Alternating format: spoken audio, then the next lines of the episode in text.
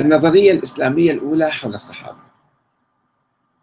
لكي نعرف المقياس الإسلامي حول منبع العظمة والجدارة للصحابة وغيرهم يجدر بنا العودة إلى القرآن الكريم الذي نراه يربط الدرجة العليا لأي إنسان بالعمل الصالح حتى لو كان من أقرب المقربين للرسول الأعظم أو النبي نفسه حتى حيث يقول ولقد أوحي إليك وإلى الذين من قبلك. لئن أشركت ليحبطن عملك ولتكونن من الخاسرين. الزمر آية 65 و ولولا أن ثبتناك لقد كدت تركن إليهم شيئا قليلا. إذا لأذقناك ضعف الحياة وضعف الممات ثم لا تجد لك علينا نصيرا. الإسراء آية 74 75 ويقول الله عز وجل متحدثا عن نبيه الكريم ولو تقول علينا بعض الأقاويل لأخذنا منه باليمين ثم لقطعنا منه الوتين فما منكم من أحد عنه حاجزين. الحاقة 44 47 ويأمر الله تعالى نبيه الكريم قل إني أخاف إن عصيت ربي عذاب يوم عظيم. وقد وردت هذه الآية مرتين. في سورة الأنعام آية 15 والزمر آية 13 وتأكيدا لهذا المفهوم يقول النبي الأكرم صلى الله عليه وآله وسلم نفسه إنه لا ينجي إلا عمل مع رحمة ولو عصيتوه لهويت. إذا فإن قيمة أي إنسان في المقياس الإسلامي حتى بالنسبة للأنبياء تأتي من الإيمان بالله تعالى والعمل الصالح ولا تأتي من الصحبة أو القرب من الأنبياء أو الفراعنة مثلا بالعكس. واحد يكون قريب من الفرعون يكون سيء وقريب من النبي يكون جيد. لا. القربة والبعد لا من النبي ولا من الفراعنة والكفار يعني يعمل شيئا.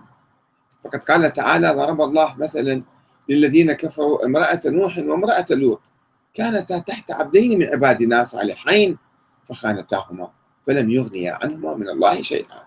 وقيل ادخل النار مع الداخلين. وضرب الله مثلا للذين آمنوا امرأة فرعون إذ قالت رب ابني لي عندك بيتا في الجنة ونجني من فرعون وعمله ونجني من القوم الظالمين. التحريم من 10 إلى 11 فإذا لاحظوا يعني زوجات بعض الأنبياء إذا كانتا أو كنا خاطئات يعني ف يعني حسابهم عسير وزوجة فرعون حسابها قد يكون جيد. بناء على الإيمان والعمل الصالح. وبناء على هذا الأساس يخاطب الله تعالى نساء النبي وهن أقرب الناس إليه. يعني نساء النبي من يأتن من يأتي منكن بفاحشة مبينة يضاعف له العذاب ضعفين وكان ذلك على الله يسيرا. ومن يقنط منكن لله ورسوله وتعمل صالحا نؤتيها أجرها مرتين. وأعتدنا لها رزقا كريما. آه، الأحزاب آية 31 أي أن منزلة أهل البيت وخاصة نساء النبي فضلا عن الصحابة ليست نابعة من قربهم أو صحبتهم للنبي وإنما من طاعة الله والعمل الصالح. بل إن معصية أهل البيت لله تعالى تستوجب مضاعفة العذاب لقرب أهل البيت من من النبي وسقوط العذر عنهم. وكذلك فإن منزلة الصحابة تأتي من أعمالهم الصالحة وطاعة الله. وربما يمكن القول أيضا أن معصيتهم لله تستوجب مضاعفة العذاب لهم ولا توجد حصانة خاصة لهم أو هالة مقدسة تمنعهم من الخطأ أو مواجهة العذاب. وبهذا يتضح أن ما يوجد لدى أهل السنة من أحاديث أو تأويلات واجتهادات حول تمجيد الصحابة هي ضعيفة ومناقضة للقرآن الكريم. وتأخذ جانب العموم دون أن تلحظ الآيات الأخرى المخصصة. يعني صحيح الله مدح الصحابة بصورة عامة ولكن خصصها في آيات أخرى بالصالحين وأنذر العصاة منهم وطبق عليهم القانون الإسلامي. فليس كل الصحابة جميع الصحابة كل من رأى النبي ساعة واحدة أو يوم واحد أو عاش معه حتى لسنوات هو يكون معصوم ويكون فوق النقد ويكون هذا يعني عادل آه، مؤكد يعني. هناك ميزان ميزان للعمل الصالح. هذا هو الذي يضعه القرآن الكريم. يؤكد الله تعالى على ميزان العمل الصالح إلى جانب الإيمان به واليوم الآخر. به وباليوم الآخر. في أكثر من خمسين آية في القرآن الكريم. وأنا أجيب بعض الآيات. واحد إن الذين آمنوا وعملوا الصالحات وأقاموا الصلاة وآتوا الزكاة. لهم أجرهم عند ربهم ولا خوف عليهم ولا هم يحزنون. فأما الذين آمنوا وعملوا الصالحات فيوفيهم أجورهم ويزيدهم من فضله وأما الذين استنكفوا واستكبروا فيعذبهم عذابا أليما ولا يجدون لهم من دونه من دون الله وليا ولا نصيرا. وعد الله الذين آمنوا منكم وعملوا الصالحات إيمان وعمل صالح. وعد الله الذين آمنوا منكم وعملوا الصالحات ليستخلفنهم في الأرض كما استخلف الذين من قبلهم وليمكنن لهم دينهم الذي ارتضى لهم وليبدلنهم من بعد خوفهم أمنا يعبدونني لا يشركون بي شيئا ومن كفر بعد ذلك فأولئك هم الفاسقون. فإذا هذا الباب مفتوح للصحابة للكفر والفسق والضلال والانحراف أيضا. وهي آيات عامة هذه الآيات اللي استعرضناها عامة ومطلقة. تشمل الصحابة وغيرهم. فكيف يلغي الله تعالى هذا الميزان المهم في جيل الصحابة؟ لمجرد أنهم شاهدوا الرسول واستمعوا إليه دون أن يعملوا بالإسلام أو يحترموا تعاليم الله. بل إن هنالك آيات تصرح تصرح باستحالة مساواة الله تعالى للمؤمنين العاملين صالحا بالمفسدين والفجار والمسيئين. مثل هذه الآيات. أم نجعل الذين آمنوا وعملوا الصالحات كالمفسدين في الأرض؟ أم نجعل المتقين كالفجار؟ وما يستوي الأعمى والبصير؟ والذين آمنوا وعملوا الصالحات ولا المسيء؟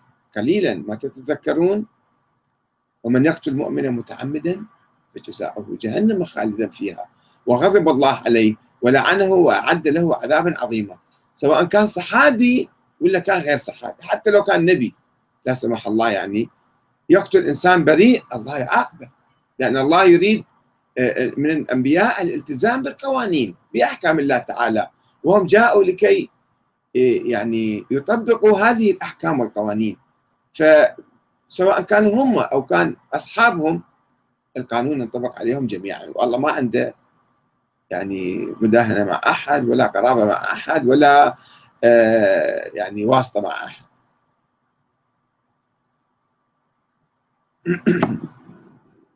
وكما تلاحظون في هذه الآية الأخيرة يؤكد الله عز وجل على معاقبة القاتل المتعمد ومجازاته بجهنم وتخليده فيها وغضبه عليه ولعنه وإعداد العذاب له دون أن يستثني الصحابة من ذلك. لأن قانون الله للجميع. وإذا كان الصحابة من آه، شرف فهو إذا كان للصحابة من شرف فهو شرف الإيمان والطاعة والتضحية والتقوى والنصرة. وهذا يقودنا إلى حديث الإيمان والمؤمنين والنفاق والمنافقين في جيل الصحابة. فهل كل من رأى النبي آمن به بصورة سحرية يعني بس تقع عين عن النبي يصير مؤمن؟ وهل كل من آمن به علنا آمن به في الواقع وفي قلبه؟ وهل كل من آمن به في الواقع ظل محافظا على إيمانه إلى آخر يوم من حياته. وهل كل من حافظ على إيمانه ظل محافظا على مستوى إيمانه عاليا إلى آخر لحظة من حياته؟ لقد قال الله رسول الله صلى الله عليه وسلم إن من هاجر إلى الله ورسوله فهجرته إلى الله ورسوله ومن هاجر من أجل امرأة يصيبها أو دنيا فهجرته إلى ما هاجر إليه. وقال أيضا ما ذئبان ضاريان أرسلا في زريبة غنم بأشد ضررا على دين الرجل المسلم من حب المال وحب الجاه. يعني هناك مادة تقضم إيمان الناس. دائما الإنسان يكون في حياته حتى الناس الآن المعاصرين تجدون شاب مؤمن ورع تقي زاهد آه، محب للإسلام محب لله مطيع لله تعالى. وبكل إخلاص وبكل هذا ينضم إلى حركة إسلامية مثلا أو ينضم يعمل في سبيل الله. ثم يبدأ حب المال وحب الجاه وحب الزعامة وحب السيطرة. هذا الحب ينخر في قلبه فيقضي على إيمانه. ويصبح إنسانا آخر. في آخر, في آخر حياته تجده قد تحول إلى طاغية إلى دكتاتور إلى وحش. إلى وحش إلى قاتل إلى مستبد إلى طاغية. فالإنسان يمكن يتحول يتغير. لذلك النبي يحذر من ذلك. ما ذئبان نضاليان أرسل في زريبة غنم يأكلون في الزريبة ويخنقوها بأشد ضررا على دين الرجل المسلم من حب المال وحب الجاه. وهناك شهيد معروف بشهيد الحمار أو شهيد أم عمرو مما يعني تعرض الصحابة إلى امتحان الدنيا وخاصة الزعامة التي تبعدهم عن التقوى والإخلاص والعمل الصالح. وقد تقلب إيمانهم إلى نفاق وتؤدي بهم إلى الردة وقد كان بعض أصحاب رسول الله المعنيين بأمر المنافقين كحذيفة بن اليمان رضي الله عنه يلاحظون تزايد النفاق بعد وفاة رسول الله نتيجة الإقبال على الدنيا. لذا كان حذيفة يقول إن المنافقين اليوم شر منهم على عهد رسول الله. كانوا يومئذ يسرون واليوم يجهرون.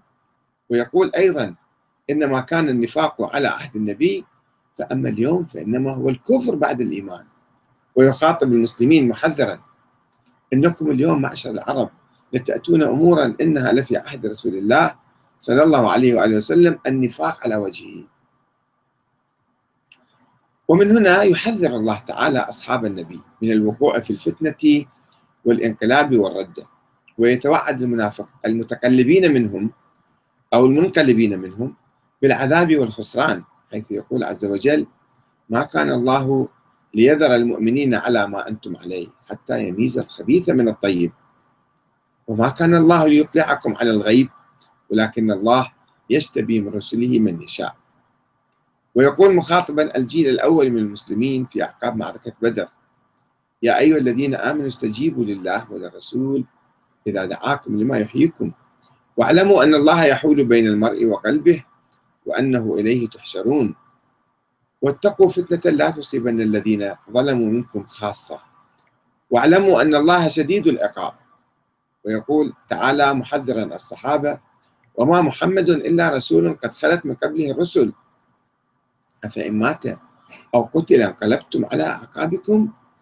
ومن ينقلب على عقبيه فلن يضر الله شيئا وسيجزي الله الشاكرين. ويحذرهم أيضا ولا تكونوا كالذين تفرقوا واختلفوا من بعد ما جاءهم البينات. وأولئك لهم عذاب عظيم. يوم تبيض وجوه وتسود وجوه.